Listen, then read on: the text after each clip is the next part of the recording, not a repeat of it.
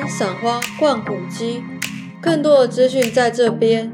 这里是就是要省着玩，我是元仔。今天的节目会分成两个部分，前半段我们会介绍林家宏个展不完美的完美，另外还会推荐两个展览给大家。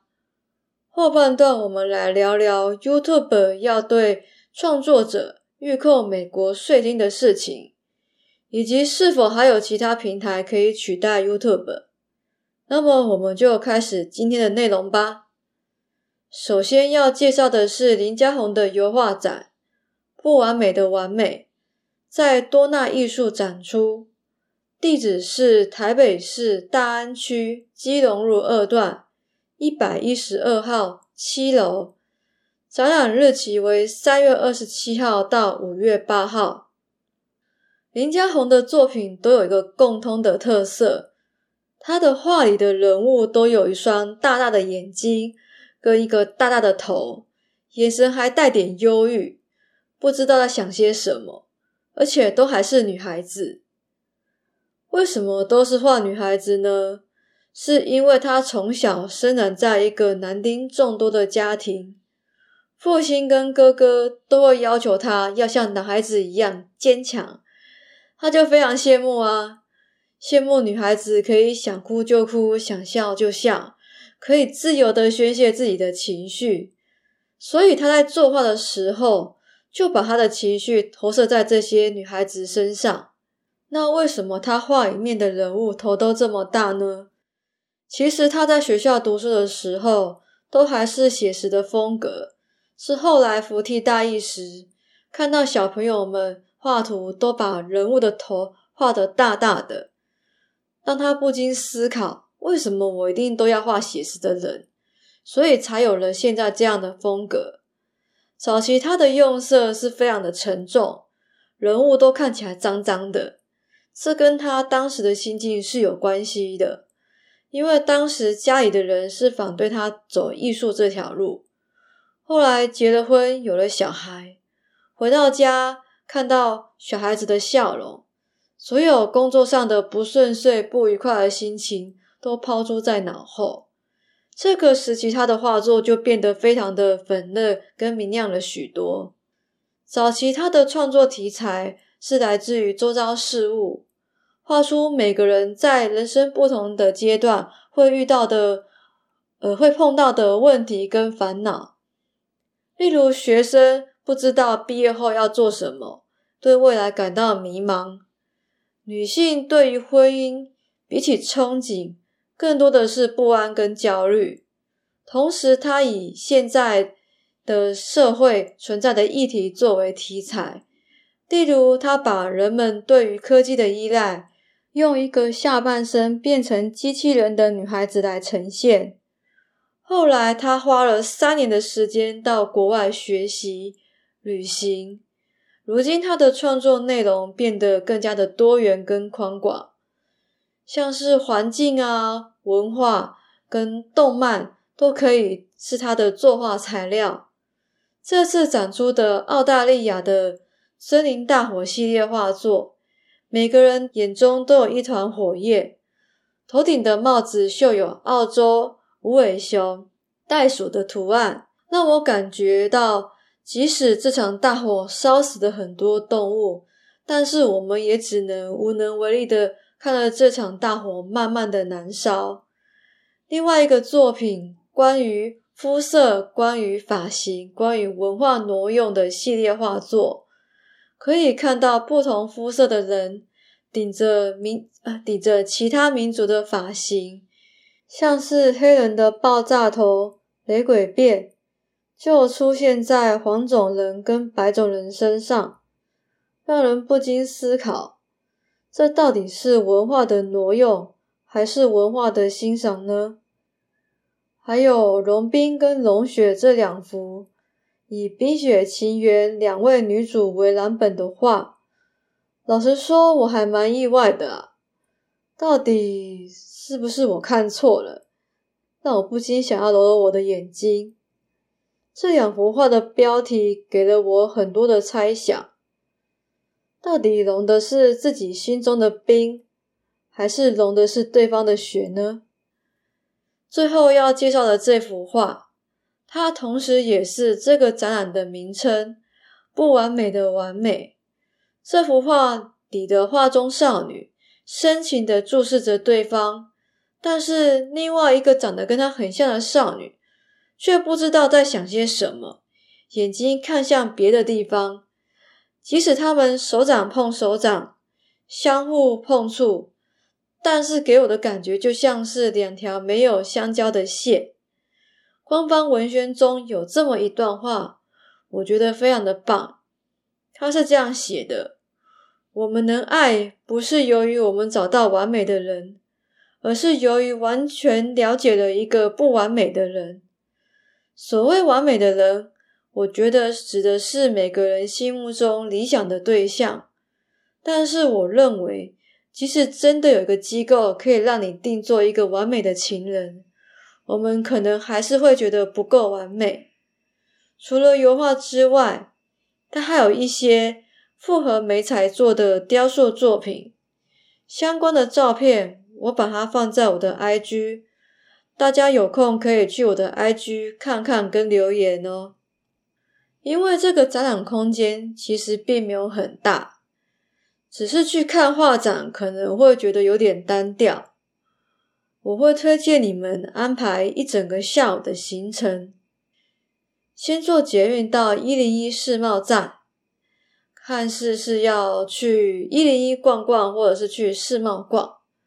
然后再去旁边的四四南村走走。四四南村假日有时候会有手作跟二手的市集。如果你们喜欢吃贝果，好秋的贝果其实还蛮有名的，你们可以去买来吃吃看。最后再去看画展，画展的旁边是通化夜市，看完画还可以顺便解决当天的晚餐。我推荐大家可以试试看夜市路口的水煎包，又大颗又多汁，蛮好吃的。只是它一次就要买一整份，可能吃完就会吃不下其他的东西了。如果想要吃剉冰，夜市还蛮多间的，但是我只有吃过通化粉圆剉冰这一间，它的豆花黑糖剉冰我觉得还不错，可以选三种料，我选的是芋头、大红豆跟芋圆这三种，这样子一碗是五十块。它的芋头是贴成芋头丁的样子，不是那种大块的芋头，芋圆吃起来也比较软烂一些。如果你是喜欢吃比较 Q 的，那么可能就会不是那么喜欢。如果你们想吃牛排，除了夜市牛排之外，也可以考虑到一零一地下一楼的 Jason 超市买牛排，请店员代煎。我是因为我也要搭捷运回去啦，所以还蛮顺路的，就买来吃吃看，说看看到底是不是好吃。记得代煎牛排的服务最晚是到晚上七点。Jason 超市它有卖买一送一的澳洲冷藏监理鸡牛一百九十九元，跟美国冷藏双酱牛肉三百三十八元。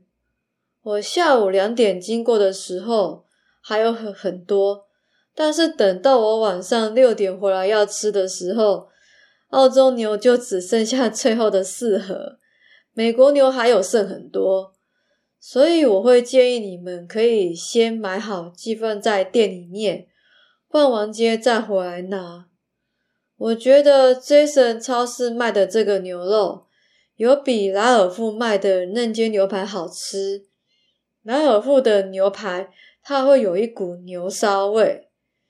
也比宝奥公司地下街卖的夜市牛排好吃，只是它的牛排是用纸盒装的，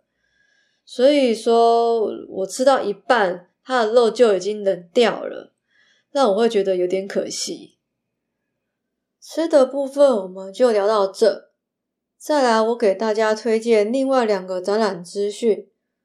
首先是 Think Lab 未来游乐园与花共生的动物们。 Think Lab 是日本知名数位艺术团队，以光影艺术闻名，曾经在二零一六年年底来台展出，藉由沉浸式的光影互动体验，让人好像身处在梦境之中。本次展览共有九大展区，其中最吸引人的是可以观赏到由花朵组成的动物们依循着四季绽放、成长，然后凋零。展览的日期为六月十一号到十月十一号，整整四个月的时间，地点在台北市士林科教馆，门票预售时间在四月六号中午十二点。更详细的购票资讯跟内容可以去 Think Lab 未来游乐园台北二零二一年的 F B 去做查询。另一个展览资讯，海外纯真顺天美术馆藏品归乡展。顺天美术馆是由顺天堂药厂创办人许宏源博士于一九九三年在美国创立，他本人还被大家推崇为科学中药之父。在他过世之后，他的长子为了完成他生前的心愿，在二零一九年时将六百五十二件台湾画作全数捐回给台湾。经过漫长的整理，今年终于在国美馆展出。他所收藏的这些画并非都是名画，年轻留美艺术家的画作也是他的收藏品之一。他收画也哦，他买画也从来不砍价的，是希望能够用这样的方式来赞助这些艺术家。这次展出的两百三十二件作品包含了各个年代，让我们可以更了解台湾的艺术史。未来还会根据不同的主题陆续展出顺天美术馆所捐赠的画作。展览日期为三月二十号到六月二十七号，地点在台中国立台湾美术馆，很推荐大家去看看哦。展览的部分已经全部介绍完毕，如果你们想要看更多的旅游资讯，可以去我的 I G， 我会不定期的更新。接下来我们来聊聊 YouTube 要对创作者预扣美国税金的事情。 YouTube 最近有了新的规定，预计要在二零二一年的六月份实施。创作者所有来自于美国观众的收益，包括广告浏览、YouTube Premium、超级留言、超级贴图和频道会员等盈利管道，都会被美国政府课税，因此他们必须要在五月底前透过 AdSense 账户进行税务申报，否则会被 Google 预扣全球总收益的 百分之二十四 的税。举个例子来说，假设我上个月的收入为一千美元，其中有一百美元是来自于美国观众，剩下的九百美元是来自于其他地区的观众，那这一百美元就会被课税。假设税率为 百分之三十， Google 将会预扣我三十美元的税。但是如果我忘记去做税务申报，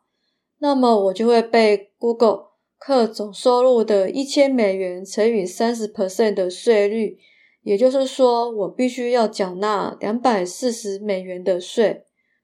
为什么会有这样的新规定？这是依据美国国内税收法典第三章，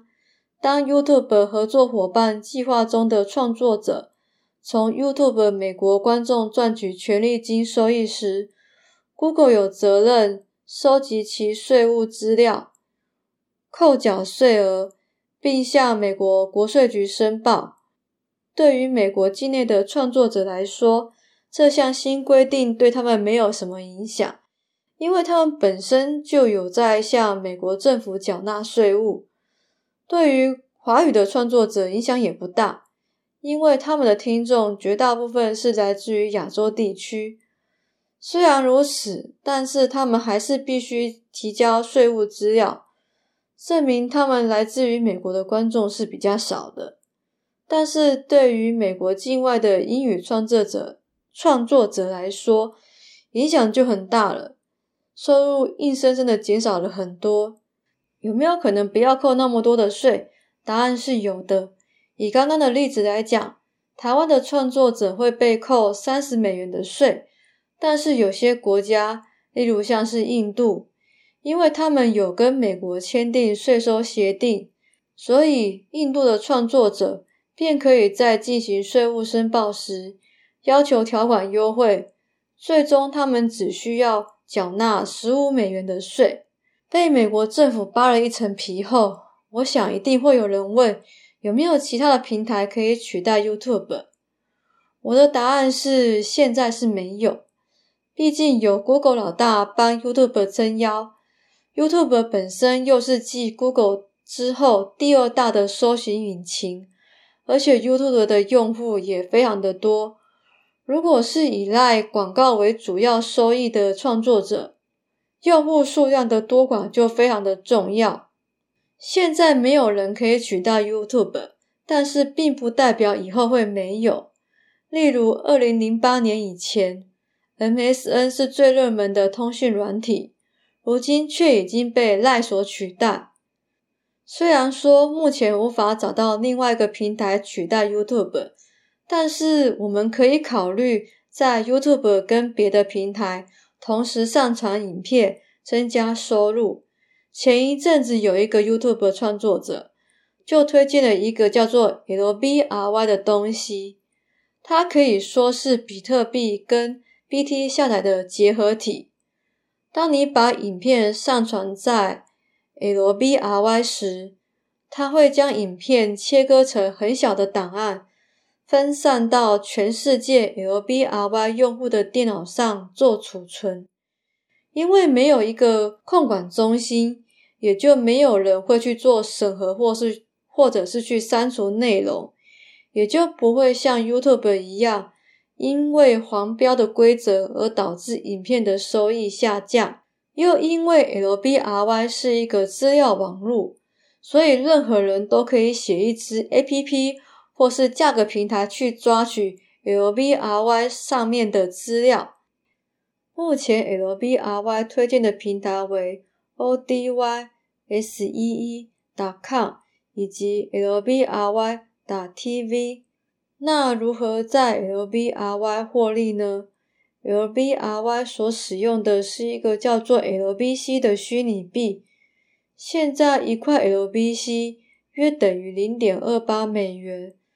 创作者可以将影片设置为付费影片，或者是透过观众打赏的方式来获得收入，而且没有任何的抽成。其他获得 L B C 的方式还有推广、开发贡献、发布内容、挖矿、群组任务以及直接购买等等。当然 L B C 也是有缺点的，第一，使用者少。相对于 YouTube 超过二十亿名的使用者，使用 L B C 的人数就相对的少了很多。第二，影片下载速度非常的慢。关于下载速率的问题，很多文章都认为 L B C 的使用者越多，影片下载的速率就会越快。我原本也以为它的原理会跟 B T 一样，总指数越多的影片下载的速率就会越快，但是网络上有人做了实验，发现就算总指数变得多，下载速率还是一样的慢。所以我推测，所谓的使用者越多越快，也许是指的有更多人可以当作跳板，就可以选择最短的路径做影片的传输。第三， L B C 非常的集中，大约有 百分之六十三 的 L B C 币集中在前九位的钱包里面，代表这些人可以很轻易的操作 L B C 的价格，甚至导致于价格的崩盘。第四，矿工过于集中，这使得骇客可以更容易的对 L B R Y 进行网络攻击。第五，把 YouTube 原有的影片，假设我有八十支影片同步到 L B R Y 上面， L B R Y 无法按照我的时间顺序来排列这八十支影片。最后想问问大家，除了 YouTube 之外，不知道大家习惯去哪一个地方看影片呢？还有你们会想去 L B R Y 看影片吗？欢迎到我的 I G 留言说说你的看法。今天的节目就到这边，下次的开播时间是四月十五号，也就是两周后。我们的频道是两周更新一次，那我们下次见哦，拜拜。